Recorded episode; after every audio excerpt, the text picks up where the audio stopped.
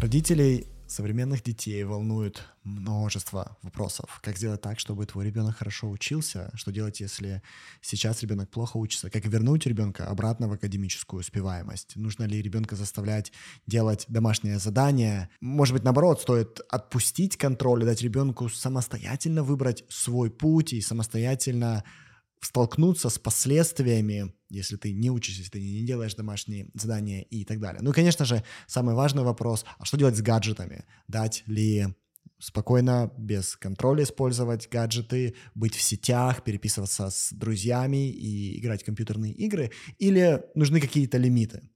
Мы как раз об этом сегодня разговариваем с Татьяной Штейн. Таня нейропсихолог, она эксперт в международном образовании и также основатель образовательных центров, который называется Эйнштейн. И мы как раз сегодня с ней даем ответы на эти вопросы. Обязательно досмотрите это видео до конца и в комментариях напишите, что вы забираете с собой, что для вас было важно. Наслаждайтесь нашим разговором с Таней.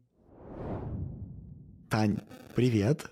Добро к нам пожаловать. Я рад тебя видеть. Сегодня есть много о чем поговорить. Привет, спасибо большое, взаимно. Давай с тобой попробуем ответить на очень большой вопрос. Очень большой вопрос для наших зрителей, для всех родителей, у которых есть как маленькие дети, так и дети уже чуть более взрослые, среднего возраста. И это, знаешь, страх каждой мамы и эм, наверняка каждого второго папы, что ребенок выйдет из школы недостаточно образованным, и это за собой повлечет провал в будущей карьере, в будущей профессии, они просто не преуспеют, они не смогут э, заработать достаточно денег, они не смогут быть достаточно автономными, и они всю жизнь будут страдать. Мы знаем, что образование необыкновенно важно, и сегодня самые компетентные люди обычно по статусу стоят действительно выше, они зарабатывают больше денег, они занимают более хорошие позиции. Скажи, как справиться, если сегодня твой ребенок, с одной стороны, не очень успешен в школе, то есть получает не очень хорошие оценки, а с другой стороны, у тебя такое впечатление, что нету инструментов заставить ребенка или как-то скорректировать курс ребенка на более серьезное отношение к образованию? Серьезный вопрос. Давай попробуем его подробить на маленькие части. Начнем э, с, с какого-то маленького первого шага. Про страх родителей э, в современном мире понимаю. И это влечет за собой очень большое давление на детей, к сожалению. Де- родители перекладывают свое волнение, свою тревогу за будущее ребенка. И чаще всего получается в жизни современных а, детей, помимо большой нагрузки в школе, помимо того, что есть еще 15 секций, дома есть еще родители, которые за меня сильно тревожатся, тревожатся за мое будущее, и делают так много для меня из этого страха, что иногда я перестаю чего-то хотеть сам, потому что родители за меня слишком много хотят и слишком много боятся. И кроме того, что я теряю мотивацию, а, я также не готов брать ответственность на себя за свое обучение или за свои результаты, а как уже и продолжение для, за свое будущее. Это реальность, есть очень много исследований, которые показывают, что вот такая ситуация а, контроля со стороны родителей, он, конечно, этот контроль из страха. А, эта ситуация ведет к тому, что ребенок находится под давлением, ребенок э, теряет мотивацию, и дальше, к сожалению, последствия а, такого контроля чаще всего не очень благоприятные, да, Родители мы слышим современных ребятишек часто жалуются, он сам не знает, чего он хочет, он а, не понимает, для чего ему учеба, он не борется за свои результаты в школе, он вообще не понимает, зачем ему хорошие оценки, он не понимает, чем он хочет в жизни заниматься и так далее по списку. И здесь, мне кажется, очень важно э, при всем нашем страхе, при всей нашей тревоге за будущее э, наших детей – понимать, что путь наших детей – это их путь. Мы не можем пройти его за них. Наша задача как родителей – помочь им показать возможные варианты развития событий, но дальше ребенок сам выберет свой путь. И когда ты говоришь сейчас, что там, например, у ребенка не очень хорошие оценки там в школе, да, что с этим делать? Я, например, как родитель направляла бы фокус не в сторону оценок, а в сторону того, что ребенку действительно интересно. Ведь наша задача помочь ребенку найти его талант или его способности. Потому что если он их найдет, тогда он сможет построить свой путь. И нам тогда не будет страшно. Ну, то есть вот за это есть смысл бороться. Ты знаешь, кстати, я сейчас скажу очень интересную фразу, которую я недавно прочитала, она меня до глубины души просто потрясла. А, формулировка, наверное, которая характеризует огромное количество родителей. Я тебя так люблю, что я не готов бороться с тобой за домашнюю работу. Я слишком тебя люблю. А вот эти войны, они происходят практически каждый вечер, практически в каждой семье. И когда мы так яростно боремся за а, домашку, за оценки и за результаты, мы тем самым показываем ребенку, что, в общем-то, вот это самое важное и самое главное, что нас больше всего а, беспокоит. А мы говорим про способности и таланты, и мы говорим про отношения между ребенком и родителем. Ну, потому что нам кажется, что если ребенок не делает домашнее задание, это выльется в его неподготовку в классе, и это выльется дальше в плохие оценки, которые показывают его неподготовку и нехватку какого-то знания. И произойдет накопительный эффект, в котором ребенок уже в 11 классе, но не знает, сколько будет, я не знаю, 5% от 20 тысяч. Да? И эм, ты это слышишь, ты на это смотришь, и у тебя волосы дыбом, как так можно, как это получилось. И я хочу знаешь, побыть э, адвокатом дьявола и рассказать про э, пример своего детства. И мне интересно, как э, ты бы на это посмотрела, да, и что бы ты подсказала. В моем детстве я кроме того, что сильно хотел, ну, кроме того, что, чтобы гулять на улице со своими друзьями, особо в жизни больше ничего не хотел. И все, что мне было интересно, это играть во все уличные игры, которые были доступны, от футбола, баскетбола до каких-нибудь э, казаков-разбойников, да. И э, я на самом деле очень любил школу, но в основном я любил школу, потому что я знал, как хорошо веселиться. И что сделал в этот момент э, мой отец? Он попробовал установить некую дисциплину, по отношению к образованию. И э, он выделил, например, выходные, где э, с 10 до часу я занимался, там, одни выходные я занимался русским языком или украинским языком, и а другие выходные, другой день выходного я занимался математикой. И это было каждую неделю. Теперь я это все вот эти упражнения э, видал в гробу. Это не то, чем я точно хотел э, заниматься. Я хотел быть просто со своими друзьями, хотел играть. Но из-за того, что на протяжении 7-8 лет он выдержал эту дисциплину со мной, Сегодня я автор большого количества книг, я э, написал очень много программ, я постоянно пишу, я стал сильно пишущим человеком благодаря этому. И достаточно быстро и хорошо считающим человеком. Кажется, что, блин, он меня заставил, если бы он бы не заставлял, я бы сам бы это никогда в жизни бы не сделал. А, возможно. А, я все-таки за баланс. Я очень сильно за баланс. Я так понимаю, что в твоем детстве у тебя было время и на прогулки, на общение со, с твоими друзьями, но вместе с тем была часть вот незыблемая просто. Вот то, что было для отца важно, чтобы ты занимался, там, не знаю, два раза в неделю математикой, чем-то еще. Uh-huh. Вот это баланс. И я это тоже очень люблю. И у меня так с моими детьми тоже устроено. Но когда современные дети не имеют возможности часа в день погулять или просто свободно поиграть э, со своими друзьями, потому что их расписание составлена так плотно, их просто везут из одной точки в другую, в третью и в четвертую. И так примерно каждый день. Может быть и противоположно, но круто, когда есть баланс, когда, да, родитель определяет. Ты знаешь, для меня вот эти предметы приоритетны. Ну, например, э, меня в отношении моих детей, они знают, математика, английский и направление IT, это не обсуждается. Угу. То есть это то, э, за, за что я буду всегда спрашивать, это то, где мне нужны высокие результаты, потому что это поможет детям поступить куда бы они ни захотели, и я это знаю. А все остальные предметы, в принципе, мне не нужны там пятерки. Дети это знают. Но если мы просим все пятерки по всем предметам, это немножко другая история.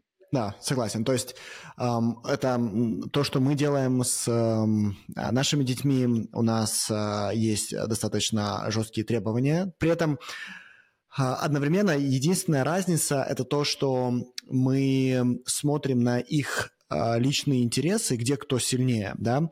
Э, например, мой сын, он э, намного сильнее в математике и в технических предметах, и здесь, что, что не обсуждается, это то, что он получает очень большую нагрузку в виде 3-4 часов каждую неделю дополнительно к школе именно в этих предметах, да, в то время как моя дочь, у нее очень сильный навык писать, очень сильный навык думать, и она получает дополнительную нагрузку 4 часа именно в этом направлении, и плюс одновременно мы, да, мы поддерживаем математику, и у нас точно так же есть 3-4 часа в неделю, где бескомпромиссно они должны заниматься спортом. Потому что я знаю, что если ты не обучишь ребенка заниматься спортом сейчас, то после этого во взрослой жизни уже обучить невозможно будет. Поддерживать себя в спортивном весе, в спортивном теле э, и так далее. То есть ты говоришь про качественное расписание, где у тебя есть блоки гибкости, и ты можешь сам решить, как ты хочешь проводить это время. Хочешь играй в компьютерные игры, хочешь беги с друзьями, что-то делай, хочешь занимайся чем тебе нравится, да, это твое свободное время. И есть одновременно э, бескомпромиссные вещи, которые важны, и ты будешь это делать в любом случае, хочется тебе или не хочется. Важно очень договариваться с ребенком, чтобы не было вот этой жесткости родительского решения, чтобы э, ребенок мог разделить эту ответственность тоже. Но есть вещи, которые решают только взрослые и определяют только взрослые. И круто, когда это в балансе.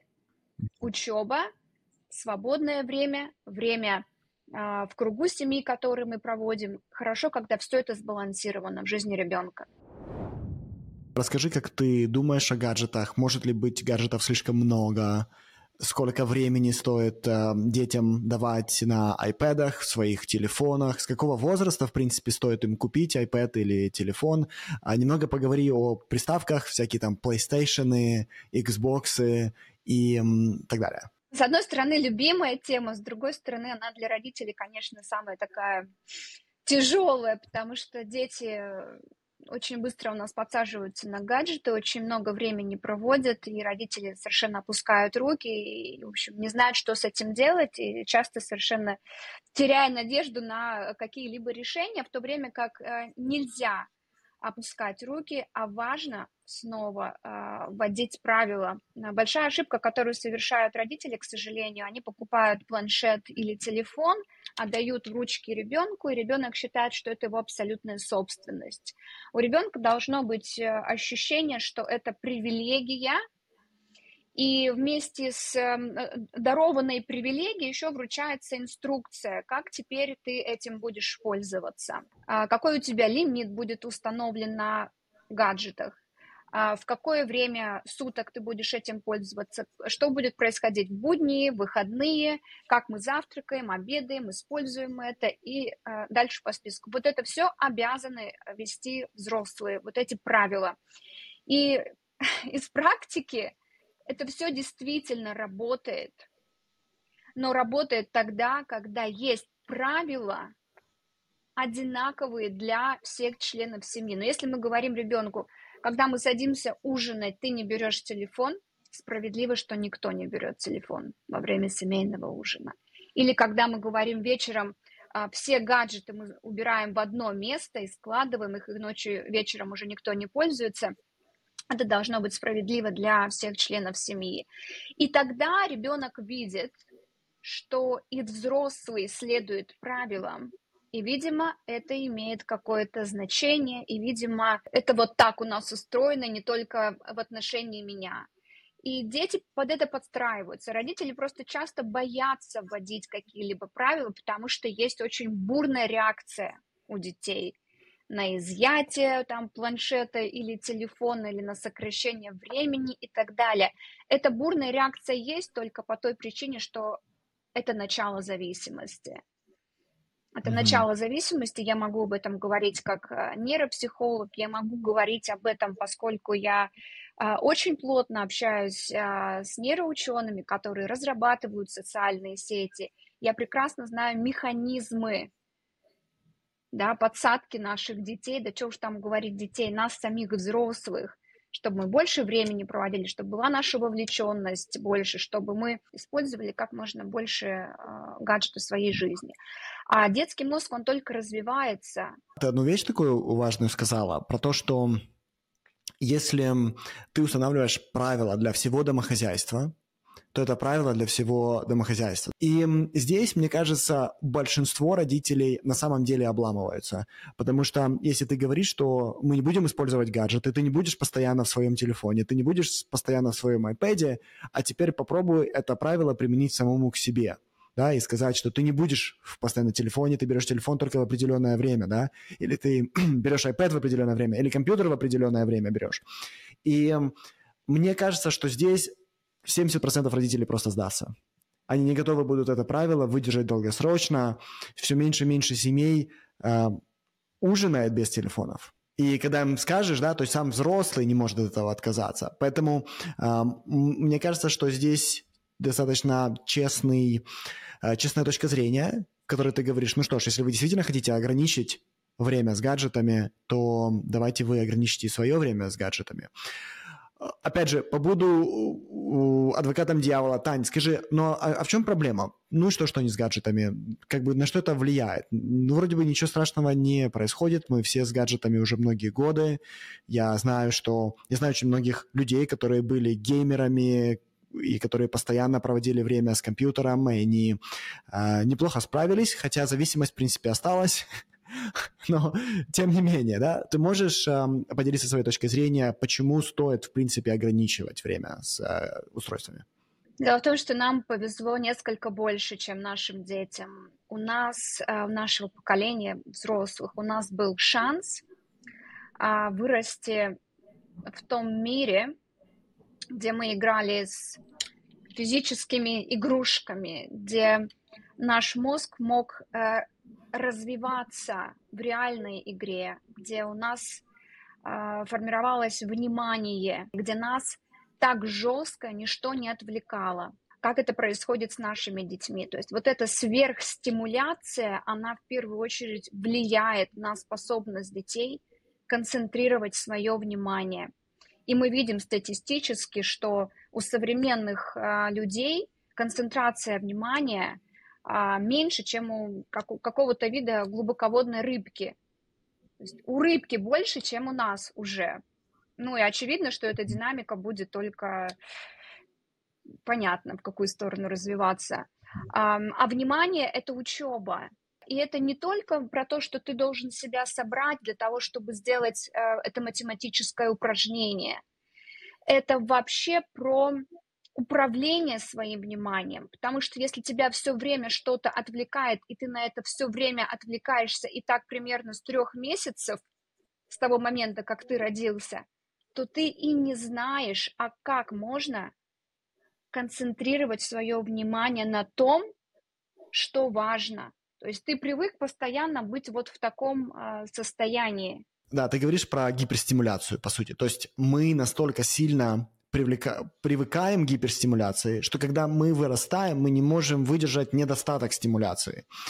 И эм, из-за того, что мы не можем выдержать недостаток стимуляции, потому что нам слишком скучно, потому что это неинтересно, потому что мы не удерживаем внимание, мы как результат не можем добиться ничего важного. Мы не можем долго сохранять на чем-то свой фокус, чтобы завершить работу, чтобы выучить больше, да, хоть это скучно, но выучить больше. Я когда учился, наш э, профессор рассказывал интересный пример по поводу э, кокаина, и э, любви ходить на лекции. Э, и идея была следующая, что когда ты приходишь, допустим, э, ты воспитывался в семье без гаджетов, у тебя достаточно хороший фокус, и когда ты приходишь на лекции профессора Стэнфорда, для тебя это восторг каждый день. И ты не можешь дождаться, когда ты проснешься и побежишь и услышишь, что тебе еще нового расскажут, что тебе еще нового скажут, что ты, не знаю, для тебя это целое приключение, да, внезапно. То есть ты приобретаешь знания, и новое знание дает тебе достаточно дофамина.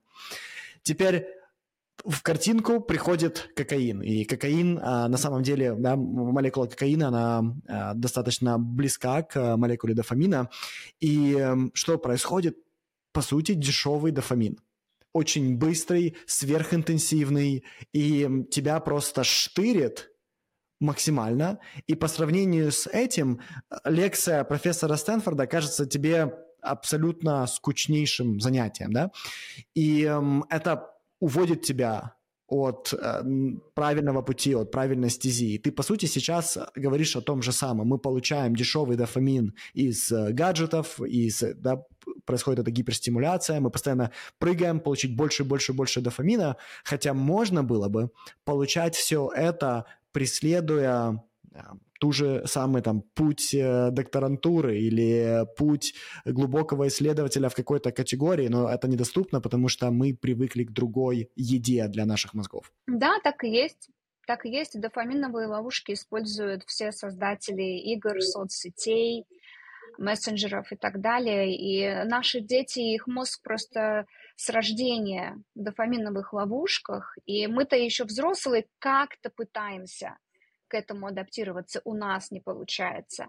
А что мы хотим от наших детей? То есть мы уже в три месяца ребенку даем планшет, чтобы он не плакал, не говоря про то, что мы таким образом вообще учим а, детей заглушать свои эмоции или управлять своим состоянием через а, экран.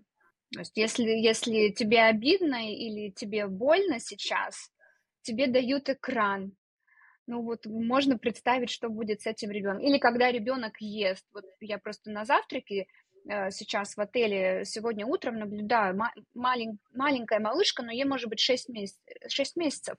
Она завтракает, и она, конечно, держит уже планшет рядом у нее с э, мультиками.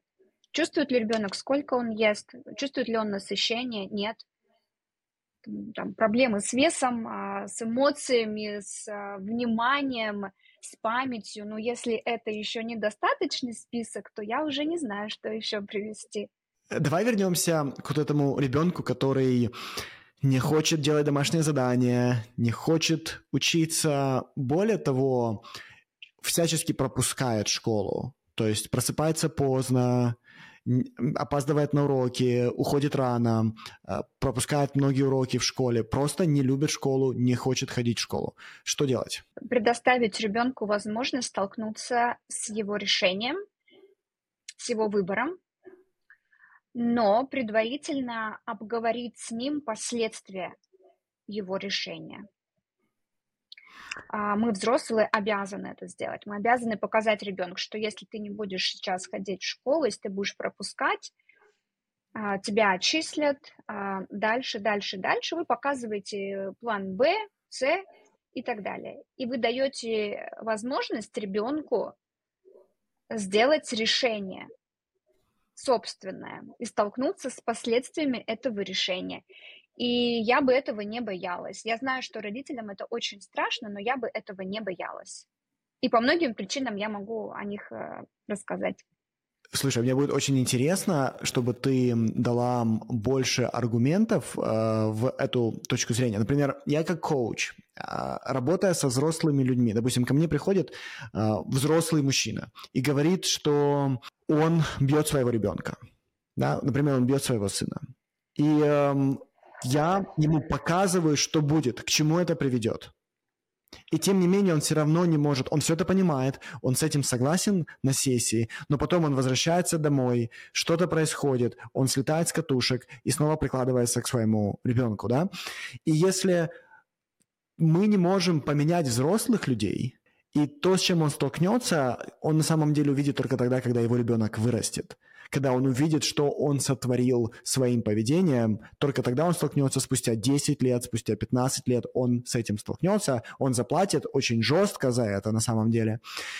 И если мы знаем, что мы даже взрослых не можем изменить, то почему мы думаем, что детей, когда у них не сформирован полностью э, неокортекс, когда они еще не готовы принимать взрослые решения, почему мы думаем, что для детей это может быть хорошая тактика? Ты знаешь, очень интересное исследование я прочитала относительно недавно как раз по поводу а, принятия решений, способности принимать а, решения а, подростками. И в исследовании участвовали дети 9 лет, 14 лет и 22. 22 года, ну уже фактически взрослые молодые люди. И у них была очень большая диагностика, и им предлагалось э, в этой диагностике принимать разные решения. Это вообще не про школу, это вообще не про какие-то математические задачки и прочее. Это вот прям вопросы из жизни, из реальной жизни. И дальше сравнили результаты. Интересно, что а, решения, которые принимали 14-летние дети, были точно такие же, как и 22-летние дети. А дети, которые были в возрасте 9 лет, они тоже не сильно отставали. И это, в общем-то, шок, может быть, для многих родителей, потому что мы э, действительно думаем, что наши дети еще там совсем ничего не знают, опыта в жизни у них никакого нет, какие они решения могут принять. Но вот, пожалуйста, мы смотрим на а, научные данные, научные исследования. И если мы вернемся к тезису о том, что наша задача как родителей а, быть рядом для ребенка опорой и поддержкой, а ребенок сам выбирает свой путь, мы только можем обозначить последствия его выбора, но дальше он должен столкнуться с этими последствиями и принять какое-то решение. Может быть, э, угроза отчисления из школы перевернет его мир, и он скажет, нет, нет, нет, я так не хочу.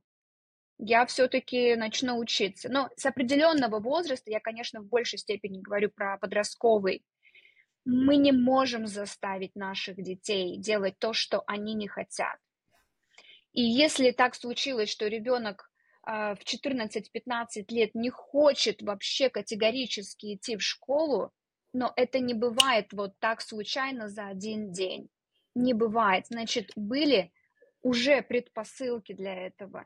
И в этом есть, простите, наша вина как взрослых. И дальше биться с ребенком за эм, то, что вы считаете нужным, в такой ситуации большого смысла нет, это испортит ваши отношения. А вот это, на мой взгляд, страшнее, чем э, уход из школы. Слушай, но не будешь ли ты, представим себе, да, твой ребенок 12 лет говорит, я не хочу ходить в школу, я не хочу учиться, мне это неинтересно. И ты, а, безусловно, объясняешь все последствия, ты говоришь, к чему это может э, привести, ты все это говоришь, но оставляешь выбор за ребенком, да? И представим себе, что ребенок делает этот выбор, в котором он просто бегает по улицам и э, занимается чем хочет, связывается не с теми компаниями. И давай это доведем до экстрима, в котором э, ребенок, связавшись не с той компанией, попадает, например, в э, тюрьму для несовершеннолетних. Да? И мне кажется, что родитель просто съест себя живьем за то, что не вовлекся, за то, что не вмешался. Когда э, был вопрос о выборе, и он говорит, блин, ну если бы я только бы настоял, если бы только бы я заставил своего ребенка быть в школе, да, в это время, тогда бы, либо если бы только бы я бы перевел другого ребенка в другую школу, в которой бы, может быть, бы ребенку понравилось, или если бы я просто бы попробовал сам начать заниматься и на домашнее обучение перевел, да, и родитель начинает думать, что я сделал недостаточно, я попробовал недостаточно, я умел недостаточно, и все, что случилось, это случилось из-за меня. Знаешь, давай здесь вернемся к вопросу способностей и талантов.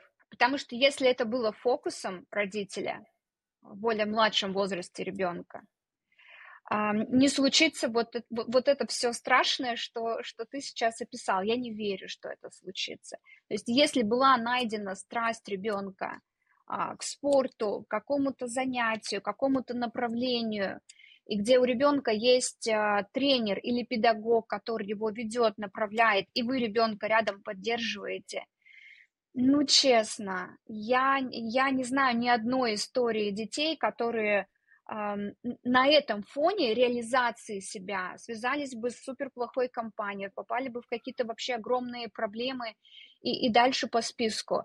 Это не очень правдоподобно, мне кажется. А вот все, что ты перечислил, конечно, родитель обязан а, предложить ребенку. Я поэтому говорила про план Б, С и Д. Мы обсуждаем, может быть, мы меняем школу, может быть, мы находим других педагогов, может быть, а, Э, какие-то еще альтернативные варианты. Задача предложить их ребенку, и ребенок, возможно, сделает свой выбор.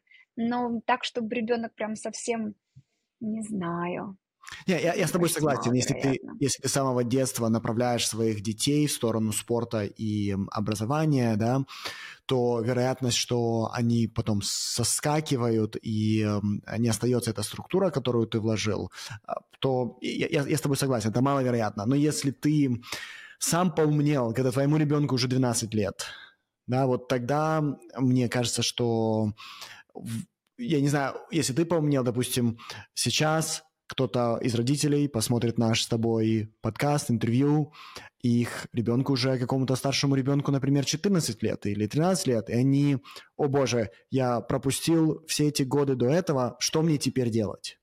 Как мне теперь исправить эту ситуацию? Да? И одно, одна из вещей, которую ты говоришь, это вовлекитесь да, не принимайте решения за ребенка, но показывайте опции, показывайте возможности, говорите своим ребенком постоянно об этом, потому что вы можете недооценивать на самом деле их мозги и на что они способны. Есть ли у тебя еще какие-нибудь идеи, что можно сделать? Начать безоценочно видеть интересы ребенка. Они точно есть. Я приведу такой пример. У меня вот дочка, которая сейчас 12, она полтора года назад увлеклась, как и многие сейчас дети, а, кей-поп культурой. Южная Корея, а, группы, которые сейчас популярны на весь мир, там еда, а, косметика и прочее. Ну, просто тренд схватил у всех подростков э, на нашей планете. Моя дочка здесь не исключение. Я про э, коре, корейскую вот эту культуру, кей-поп культуру не знала от слова ну, вообще ничего. Просто и моя первая реакция э, первые несколько месяцев была, что такое вообще? Но я знаю, что это не очень хорошая стратегия, потому что даже если вам кажется, что это самое супер глупое и самое вообще супер бесполезное, себя нужно взять туда и привести.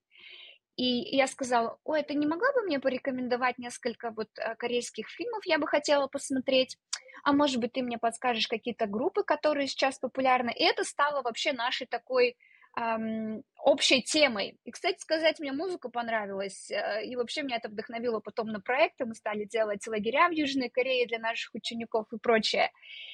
И ты знаешь, во что это вылилось в итоге? Um, я поддержала ее интерес, а она сказала, я хочу вообще учиться в Южной Корее, хочу учить корейский. Она занимается уже полгода, примерно 5-6 раз в неделю. У нее супер своя внутренняя мотивация высокая.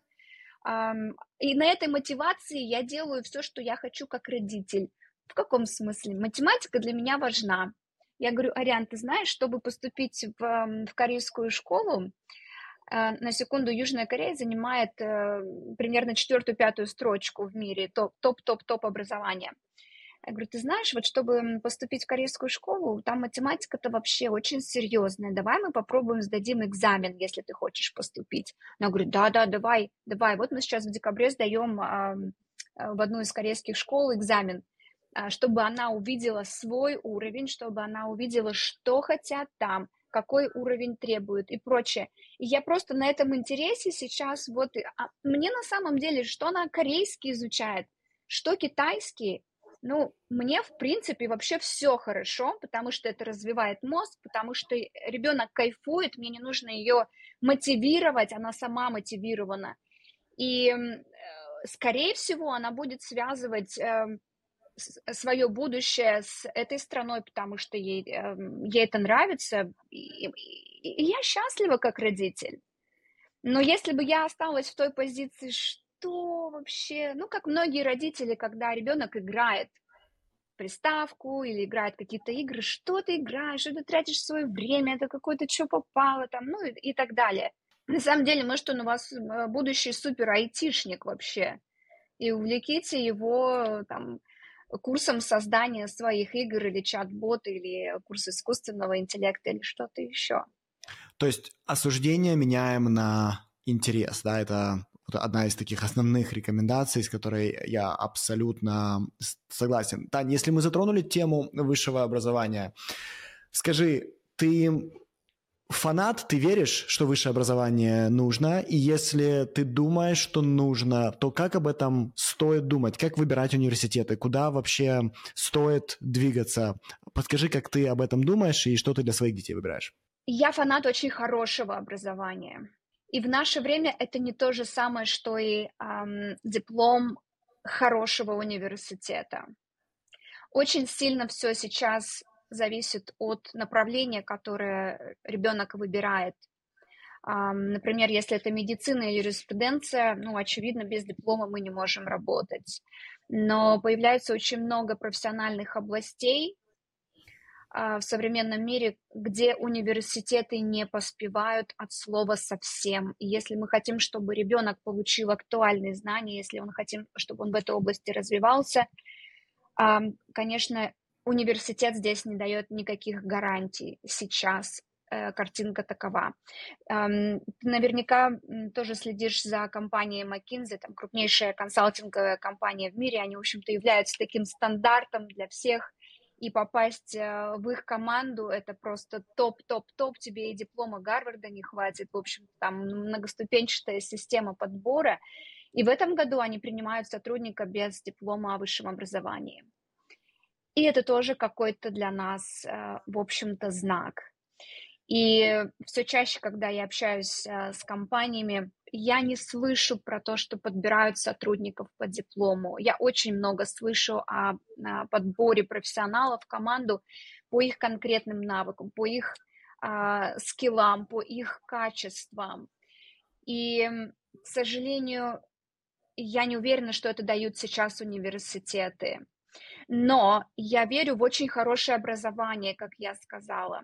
И, на мой взгляд, если учиться после школы, то только очень хорошем университете, который научит тебя мыслить который эм, сможет развить эм, самодисциплину, как у нас в Оксфорде, например, это становится огромной неожиданностью для даже умнейших ребят, которые приезжают из Китая, и они проходят все конкурсы, и они поступают в Оксфорд, а дальше они не знают, что делать, потому что тебе предоставляется такая свобода тебе предоставляется задание на неделю, и ты сталкиваешься с тем, что вот, вот как хочешь, так и делай. И где хочешь, там и бери информацию, и как хочешь ее структурируй, анализируй и составляй. И это очень сильно отличается от того, что детям дают в школах, когда у тебя все четко, конкретно, инструкции, все расписано вот так по полочкам и так далее. Когда а, ребята сталкиваются с такой свободой, они просто не знают, как организовать себя. И вот когда университет тебя учит собираться, понимаешь, мы снова об этом говорим, собирать свое внимание, делать то, что важно и нужно, даже если это скучно в данный момент времени. Но это задача, которая должна быть выполнена. И когда твое мышление развивается в крутой среде, в хорошем университете ты сталкиваешься, знакомишься с ребятами а, из разных совершенно направлений. А, это нетворкинг, а, это, это стоит того. А, вы дальше будете вместе развиваться. У вас э, профессора, потрясающие преподаватели, известные в своей области. Вот такое образование стоит. Насчет всего остального я не очень уверена.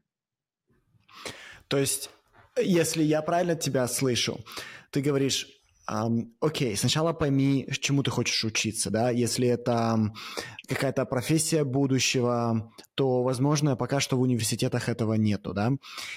И если это не профессия будущего, и ты хочешь продолжать свое образование, то выбери, пожалуйста, то заведение, которое даст тебе все вот эти э, сумасшедшие преимущества, да? Научит тебя э, свободе, научит да. тебя учиться, даст тебе э, хорошие связи и так далее. И это, ты говоришь, дают обычно в самых лучших университетах. Как выглядят лучшие университеты? Я помню, э, когда я много-много лет назад рассматривал университеты для себя, то это а, была большая тройка или так называемая э, волшебная или магическая э, тройка, великолепная тройка, да, это MIT, Стэнфорд и Гарвард. И кроме них э, особо можно было дальше ничего не смотреть, и уже потом начинались заведения второго уровня и третьего уровня. Как мир с тех пор изменился, что сейчас происходит? Рейтинг университетов меняется. А, мы видим, что универ... университеты азиатские выходят в топ-100, в топ-50 очень активно, и эта динамика очевидна. Они много для этого, правда, делают. Вообще, я бы очень рекомендовала смотреть а, в топ-50 лучших университетов мира. Да, не каждому а, возможно поступить в топ-3 или в топ-5 лучших университетов мира, но в топ-50 точно есть смысл целиться, и это более реально, и есть идеальные программы, и эм, я думаю, вот это доступно для большего количества э, деток. Я помню, как этих рейтингов было так много, и а по одному рейтингу университет, в который я э, поступил, был, занимал третье место в мире. А я смотрю на другой рейтинг, и этот 73 место я, я знаю, допустим, американские, например, Маклинс показывает свои рейтинги в Америке, и они показывают европейские университеты и китайские университеты, но они очень сильно проамериканские, да, то есть они а, почему-то свои университеты поднимают намного выше, чем другие, ты смотришь на азиатские рейтинги, конечно, там азиаты себя поднимают, как а, основные заведения, да, то есть ощущение, что везде действует какой-то знаешь, оттенок такой субъективности, каждый тянет одеяло на себя. Да, конечно, это имеет место быть, а, поэтому стоит смотреть шире, не только в топ-10, но на самом деле выбор университета — это же настолько про чувствование культуры этой страны, а про то, подходит тебе это, комфортно тебе там будет учиться. Поэтому мне кажется здорово, когда у нас есть большая выборка, и когда мы даем возможность детям познакомиться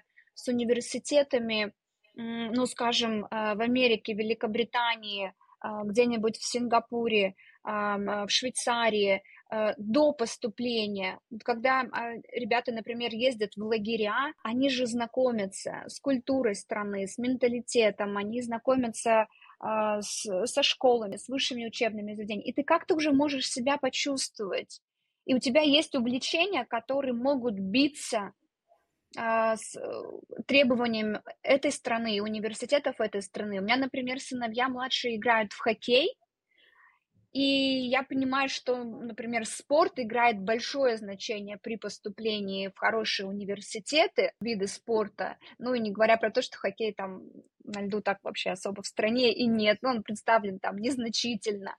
А Америка, например, да, скорее всего, может дать стипендии, если у тебя есть какие-то хорошие результаты.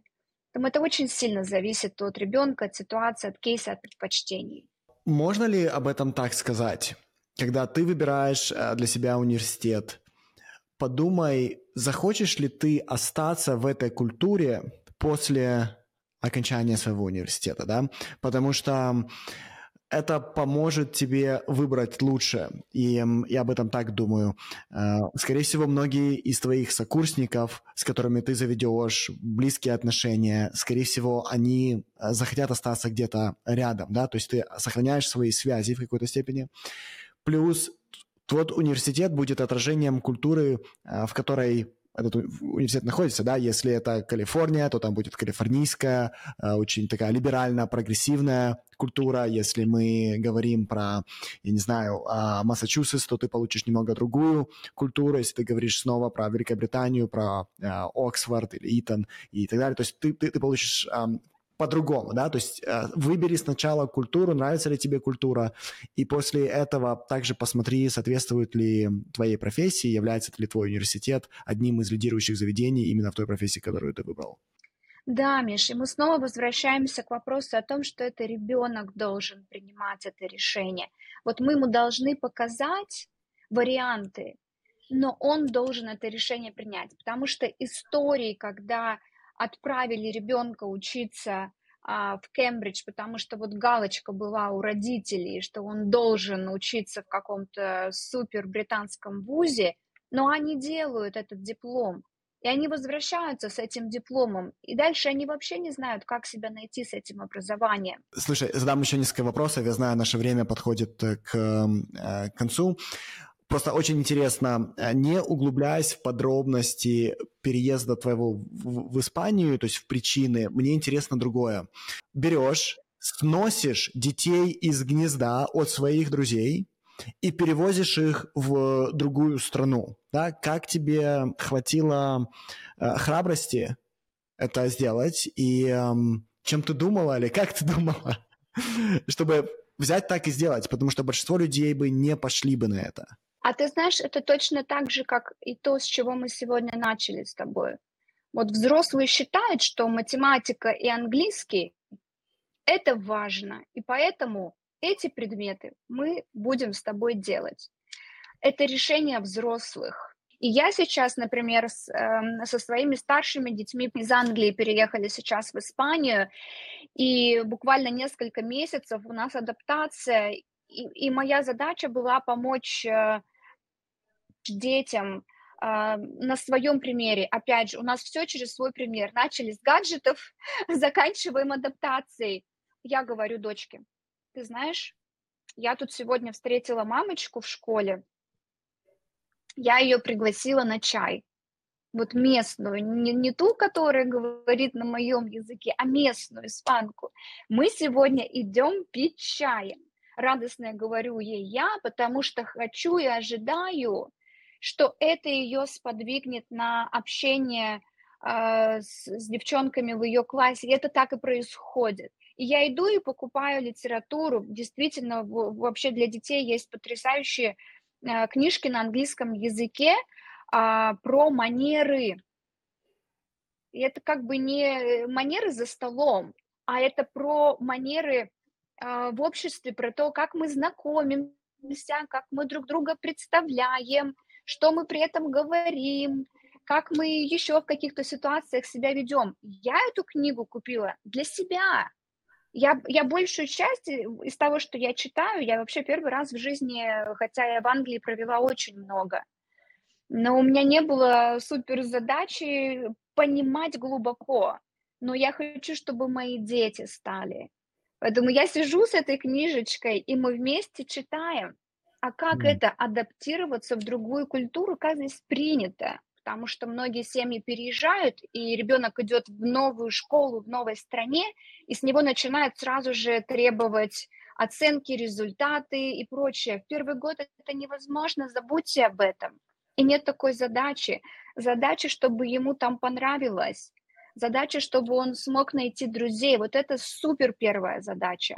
А все остальное постепенно будет появляться следующий период времени. Очень интересно. Таня, спасибо большое. Я чувствую, что ты такой человек, с которым я бы мог бы просто вот так вот засесть и часа 3-4 говорить и все обсуждать. И, э, Давай будем да, иногда. Да, мы будем иногда встречаться и обсуждать эти вещи. Необыкновенно интересно. Последнее пожелание, которое вот э, ребятам, которые нас смотрят – да, которые, у которых дети, например, 8, 10, 12 лет. Что тебе кажется, стоит им сказать сейчас, вот с твоей текущей позиции, с а, позиции там, твоего э, успеха за границей, некого успеха с детьми, что бы ты им сказал? Бесконечно верить в своих детей. Это то, что, к сожалению, иногда проваливается в отношениях с детьми, когда мы начинаем слушать учителей, которые недовольны результатами или чем-то еще, когда мы слишком много требуем от детей, а, когда у нас слишком много страхов про их будущее, мы перестаем в них верить. А это так важно, потому что он только формируется, он станет взрослым. Но так важно, чтобы он стал уверенным в себе взрослым. И это возможно только когда он чувствует поддержку родителя, когда родитель рядом как опора, когда его принимают таким, какой он есть, что бы он ни носил, как, в какой бы он цвет ни покрасил свои волосы, какую бы он музыку ни слушал. Его принимают таким, какой он есть. И вот я бы, наверное, это посоветовала. Верить То есть не просто верить, не просто верить, а доверять, да, то есть э, бесконечно доверять. доверять своим детям, да, и, и, и верить э, в них тоже. Мне кажется, это очень важный, очень мудрый совет, Таня. Спасибо большое, прекрасный разговор, и, да, скорых встреч. Спасибо большое, спасибо, да, хорошего дня, вечера.